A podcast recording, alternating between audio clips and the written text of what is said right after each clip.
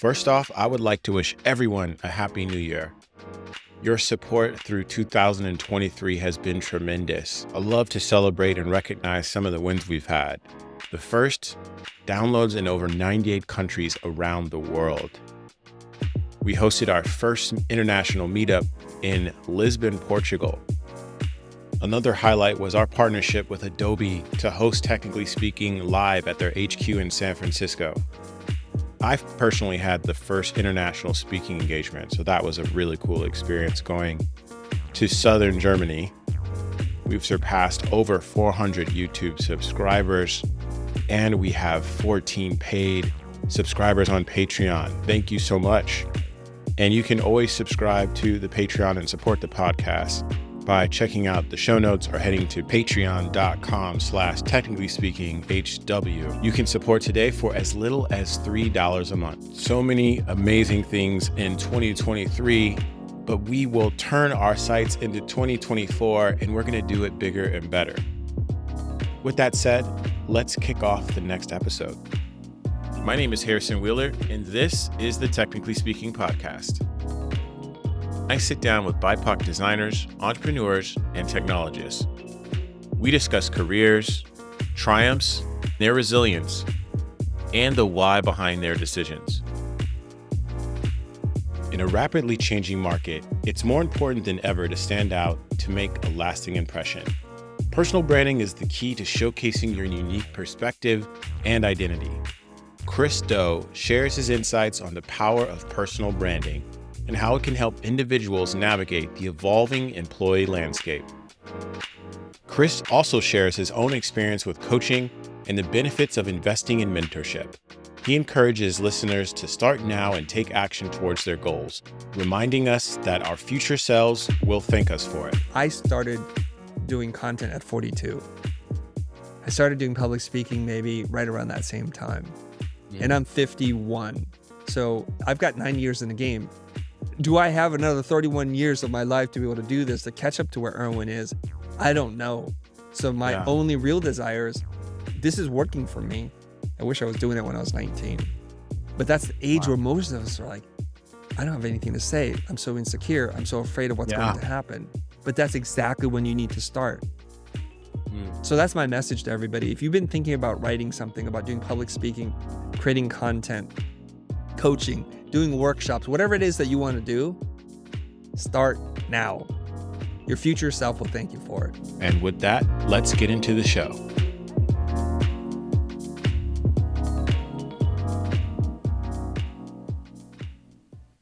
I have Chris Do on the podcast today. Uh, he's a legend. If you don't know who he is, he's a personal branding coach, obviously amazing designer, host of the su- successful uh, podcast, the Futur, and it's a huge community as well. Welcome to the show. Thanks for having me. Happy to be here. One of the things I always do with the show, I like to kick it off with a few icebreakers. It gives folks to to learn a little bit of a different dimension about you. And sometimes with guests, we go down some really interesting pathways. So I always like to kick it off with this one question, and it's what are you currently obsessed with? And this doesn't have to be anything like tied to your work. It could be a hobby. It might be, could be something that you're listening to, could be something you're watching. But let's start out there. Okay. I'm going to share something light, non work related. I'm really interested in luxury goods and fashion right now. So I'm crawling mm. through uh, secondhand websites and apps like Grail, The Real, just yeah. missing out on what's dropped uh, last year and three five ten years earlier. I'm like oh i'm late to the game. Can i still get in on this or not? Is can you ever catch up though? I think there is uh there's a limit. It's usually yeah. by budget. Yeah, yeah. it will yeah, catch up to your sure. budget eventually yes. Yeah. Yeah. Speaking of right like you have this carousel that you've repurposed over the years around think like gucci. Yes. And for folks that are listening that may not be familiar, it's really around like luxury goods or luxury brands. Usually the, their pricing reflects the prestige and, and they really rarely, if ever, lower it. And I think one of the pieces you're talking about too is some of the scarcity in terms of even accessing it once it's dropped.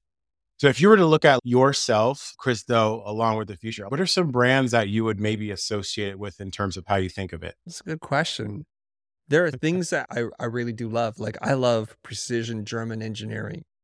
So the European cars are usually designed better, made better, but we're Sure. starting to see a resurgence in other countries and especially in America. Like there's some interesting things coming out and I'm enjoying seeing this. And I think the innovation that's happening within the electric car space has opened it up for small manufacturers, more bespoke, who can serve Yeah. a very niche market. I like that. Mm. Yes. Yeah. Is there anyone in particular that catches your eye more than another one? I, I think there's something that's really interesting that's happening with the Cybertruck that it's so Mm. anti everything else. And it's very Yeah. hard to do something that is so radically different yet intriguing. And I think Mm. what what Elon has done with that particular shape of truck is just to say, you know what? Everybody's going one direction, I'm going a different direction. And he may be setting a, a shift in the paradigm. Very much Yeah. like in the spirit of, say, Steve Jobs, when he's like, this is a tablet. It can fit in this envelope. Check it out. Pulls it out. It's like the form factor, the utility of it, the processing power, and what you can do with it. It is a perfect intersection, overlapping of design, form, function, aesthetic, and Mm. of the moment. And it's pretty cool to see. Yeah. Yeah. I think one thing for me that I'm pretty intrigued with right now, have you heard of the AI pin by Humane? No, what is that? Yeah, it's a new it's a new device. It feels like a new segment, but similar to the first time we saw like a tablet or a- an Apple Watch, for example. Um, but it, essentially, you it's like a little pin that you put on your your piece of clothing. Uh, it has a camera. It leverages AI, and so some of the use cases that they've started to talk to is translation in real time.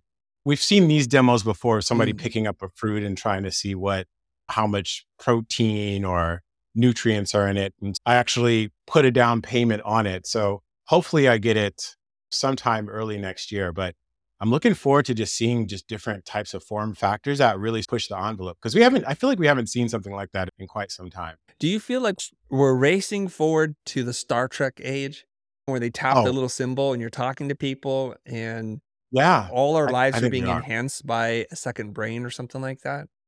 I, I think we're, we're moving in that direction. Right. And I It think feels like we're it's getting to a point where a lot of these small step functions are starting to make sense, right? I think in hardware, especially, we're even seeing this in cars, right? A lot more hand gestures. So gesture controls. We're finally getting out of the phase of just like over optimization for a single niche. And so, yeah, excited for things to come. I'm gonna try one of them right now and see if it works. There we go. See, you talk about hand gestures. Look. If I do the peace sign, my camera will actually turn off. Oh, really?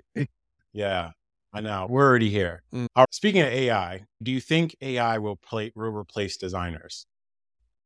It will replace a lot of what we're doing, the repetitive tasks, some of the research, and some of the summarizations of what it is we're trying to do.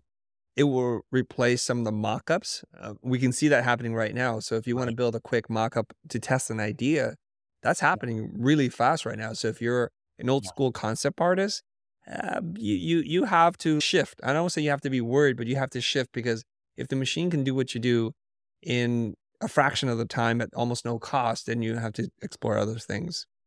Yeah. Yeah. Yeah. I'm looking forward to developments in this area as well. It's allowing us to move our minds into other areas that we may not have been focused on because we're too busy working on the foundational layer of things. Yeah. So, look, you've been in the business for over 20 years. Yes. And then obviously you're running the Futur right now. Are there any projects that you've worked on that really stand out? And I'd love to know why. There are a couple. First of all, the projects that are the most nutritious for our creative souls come from other artists. So when we're working on mm. music videos, it, they're a joy Yeah. to work on. Financially, they're terrible, but from two creative humans trying to share a common language, their Yeah. language is sound and music, rhythm and harmony. Our language Mm. is vis- visuals, pixels, uh, things that move on a screen. And when the two come together, it's magical.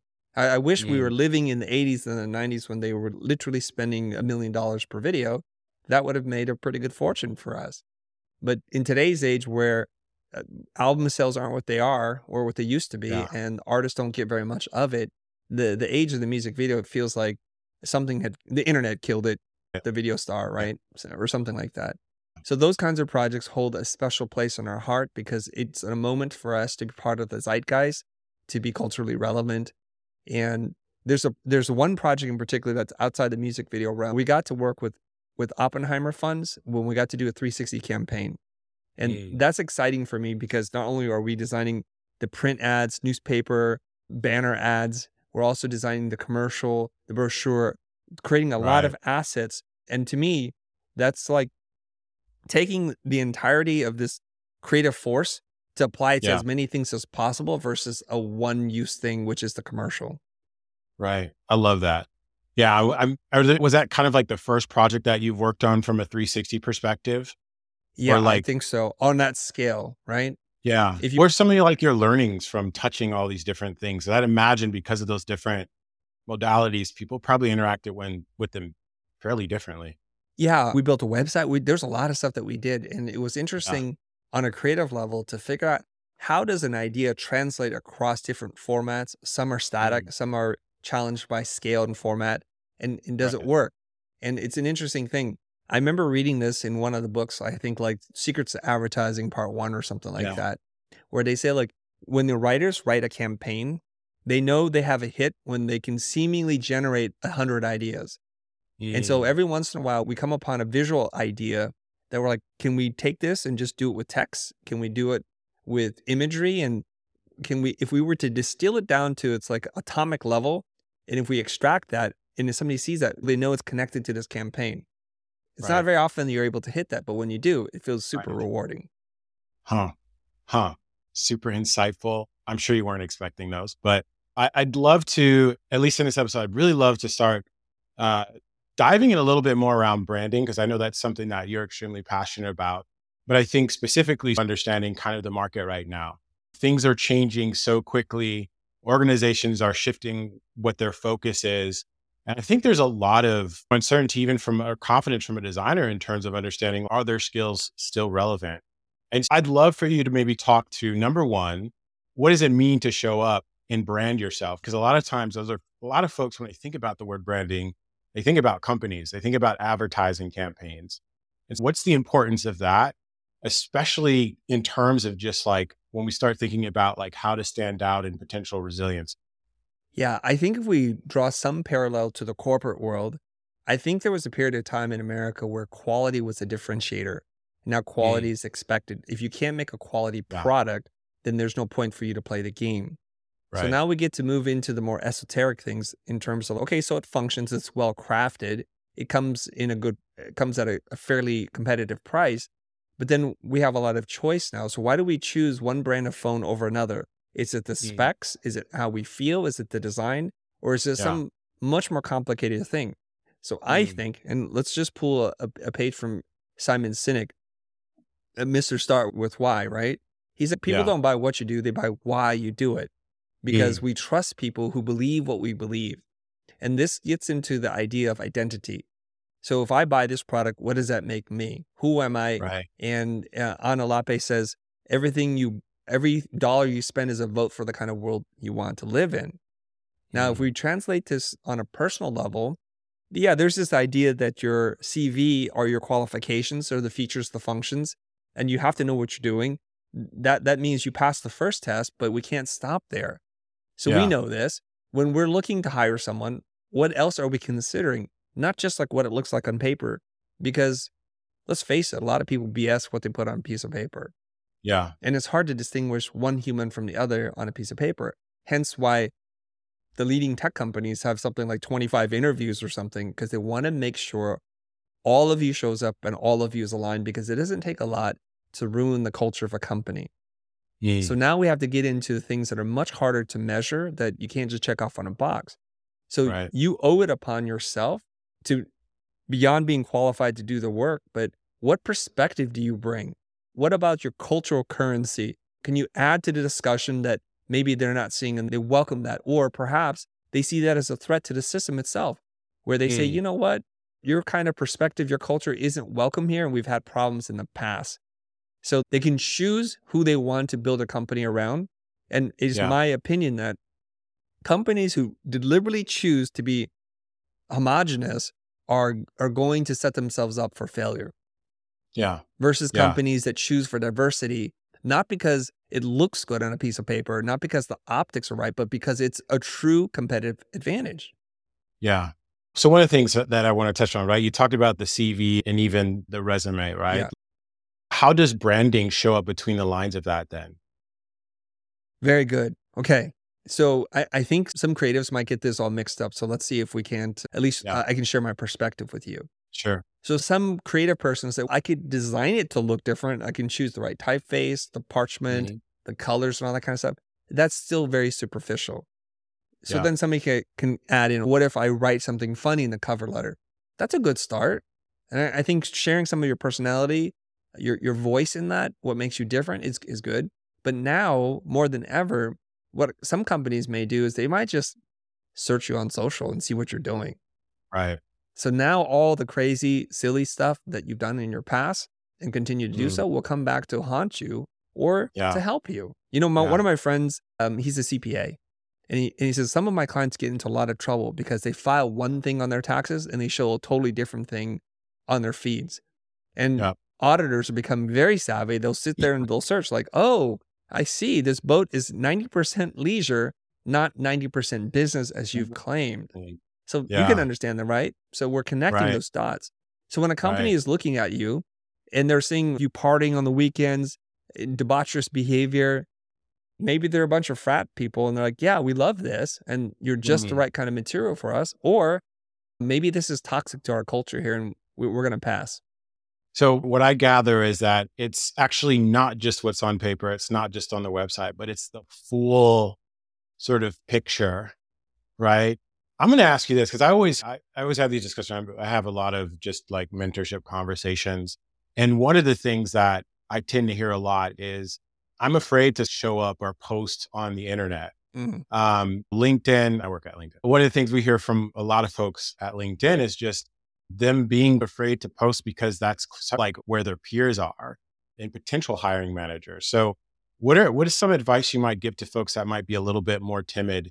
And like how can we might like be a little bit more purposeful around thinking about how we show up? I have to be careful with what I'm about to say because it may not be good advice for a lot of people. Mm, just keep in mind i have job security I, my finances Yeah. are okay and i'm pretty deep into my career that i don't really have to walk on eggshells anymore.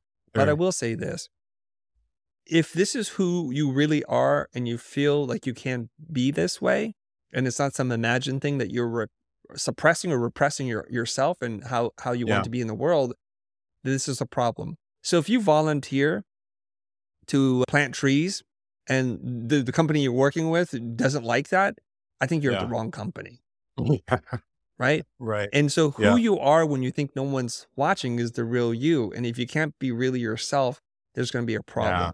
So if you're left leaning, right leaning, and that's part of your identity and you really feel this way and you feel strongly about it, then go ahead and express it. But to realize something, every decision Yeah. you make has a consequence.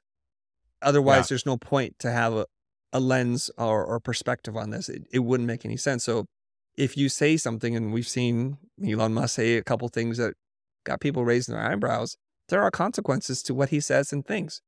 And Right. unfortunately, the lives of the people he employs, the technologies that he uses, can come under attack.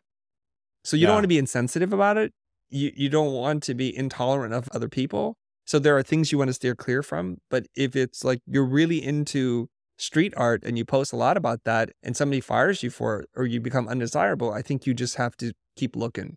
So just shifting gears, another common discussion that I have with folks is I actually had a former guest on the show and she has moved through the ranks. She's a, I think she's actually working as a consultant now. But one of the posts that she had and that we had a discussion around was just how folks are moving through their careers and how the messaging needs to also adapt to that.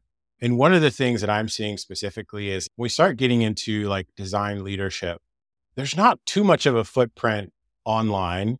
And I know that's a really important part to stand out. So I'm really curious, like, how does the conversation, right? Because brands are about starting conversation. How might a conversation shift from somebody that's early in their career, maybe mid in their career, and maybe at a more senior level? Let's go Yeah. old school here.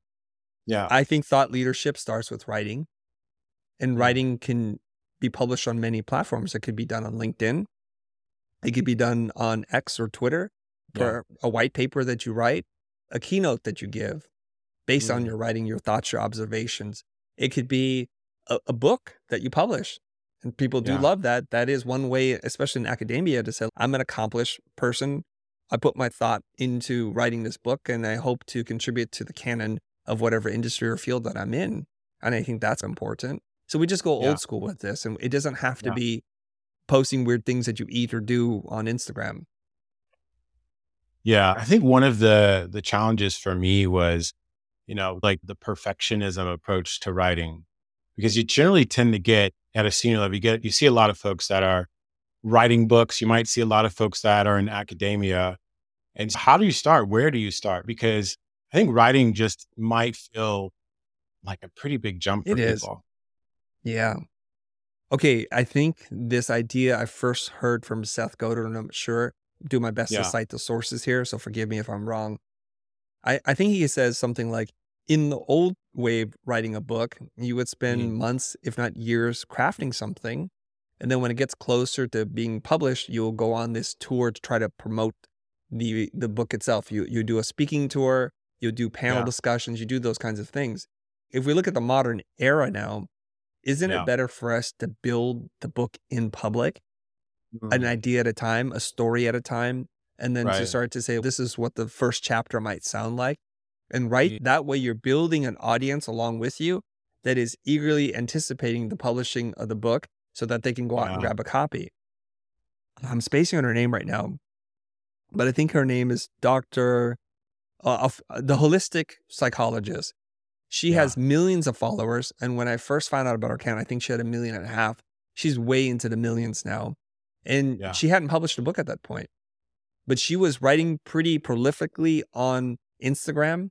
And so when Yeah. she dropped her first book, people were all over this thing We had it. Yeah. they had to have it. And then now she's got her second book, and they're and she showed the shot of like book signing. The room was filled with people. So now Yeah. we don't want to discover you as an author. We want to go along the ride with you, and that's a big difference there. Yeah. I almost find that similarity, not to say that what we're doing is a joke, but comedians, they do that quite a bit, right? They're testing jokes Yes, in different sort of venues. And you might go to a show and then once you see their Netflix best, you're like, oh, I definitely heard that joke before. right. Yeah, I love that advice. Cause I, I think, I think for me, I always had an issue of how I show up and the perception of how others would think. Cause maybe I was going to thinking that I needed to be an expert right out the gate. But I think there is something to what you said, like contributing and just feeding that and getting into the habit. And you never know who's watching and who might resonate. And Yeah. I, I just want to say this because I don't want to tell you there's a theory and it's just theoretical. I wrote a bunch of tweets with no intention Yeah. except for to say, here's a thought that I have. Sometimes it's a challenging thought, sometimes it's a message of just to affirm your existence and everything will be okay, get you through a Yeah. dark spot. And then my community started saying, hey, we love what you're writing. Can you write a book? So my Yeah. approach to it was to scrape all of my old tweets and figure out which Mm. ones got the most engagement. Yeah. And one of my team did that for me. And then from that formed a foundation of what I was going to write about. I'll organize it around these six chapters. And then from that, I'll look at the tweets that performed well and I'll just take that idea and expand on it. So the way my book is written, it's written as a self-contained idea for each page, organized Right. around six principles. And I think that there's a lot of people who could read that and say, look, I don't have to read this book from cover to cover. I can focus on the chapter I want or just the one page. And in the book itself, I say, the point of this book is for you to read it one page at a time, process and be a slow digestion thing versus speed reading through it. You'll get Right. more of it, more from it that way. So I'm actually practicing what I preach. So when we went to Mm. do the Kickstarter to fund the book to make sure that there's an audience for it, people showed up because I'd been doing Yeah. this in public. Right, right. Yeah, I love like doing things in public. That's like a theme that we're hearing a bit. We've heard over the past few years, like specifically in product design, how folks are starting to feel. I think Twitter was going through that for a little bit. This is pre Elon, but they were testing new features like audio rooms Right. and they were hearing feedback from folks and they were making changes within weeks. And so you can almost apply that to so many different things because I think too, it's like how the messaging resonates with folks. If you look at the way that people approach product development now, Yeah. it's like you can work in secrecy for days, months, and years and release something and then Yeah. collect the feedback, or you can just release a product and keep iterating on it so that you know Yeah. that there's a market for it and there are, there are blind spots that you're going to have that you can't anticipate. Yeah. It's it, it's like uh, the cognitive bias of the curse of knowledge. Because it's right. easy for you now, you assume everybody can do it. And as a Yeah. teacher, I'm telling you right now, uh, I think it's all going to work. I always think this, and then you give it to real people, and it doesn't work at all. And they say the craziest things, they do the craziest things, and now you're going back in to try to like foolproof this thing, Right. and you're you're making patches. And I think there's a different way of developing. So develop in public, iterate as you go, and in this way, your audience is bought in, and you have like really great use case and feedback from an audience that is going to actually be util- you using your product or service. Yeah. And it's also less expensive in the long run, Mhm. right? Because you're getting that feedback early and often. That's right. You're really passionate about learning. One of the services that you offer is coaching. And you were obviously inspired to get into coaching because you had coaching yourself. Take us through like the importance of it. I'd love to understand specifically like how that changed how you approach things. We might go out there, we might feel confident about our work, but sometimes it does take having like a, a, a different sort of lens to push us, right? Yes. I think people fall into potentially one of two groups. The Yeah. first group says, you know what? The only way I can learn is through experience itself. And Yeah. there's a bunch of these yahoos and gurus and false fake gurus and all that kind of stuff. It's like, why am I listening to them? I'm going to save this hard earned money and I'm just going to Yeah. go through it. If it takes me longer, so be it. So I think they become very Uh, money smart, but but time stupid right? So we're saving money, but we're losing time. So I have many friends that fall into that category. They don't hire coaches. It doesn't occur to them that this is a good use of money. They're like, no, I'll do it myself. I got it. I got it. But they're Yeah. not entirely consistent either because they all went to school too. So why'd you go to school if you're such a believer in the DIY approach? You're an Right. autodidact, whatever, right? Then the second group seems to say money money needs to be spent to acquire the knowledge because what it does is it buys me time. Mm. I can get product to market faster. I can avoid unnecessary mistakes because I would like to learn from someone who can see the steps ahead and warn me that there's going to be a hole or a detour that's coming up that I can't see because I've never been there. right. And so you have to decide for yourself am I going to be always in one camp or the other? And I think the healthiest approach is a blend of the two.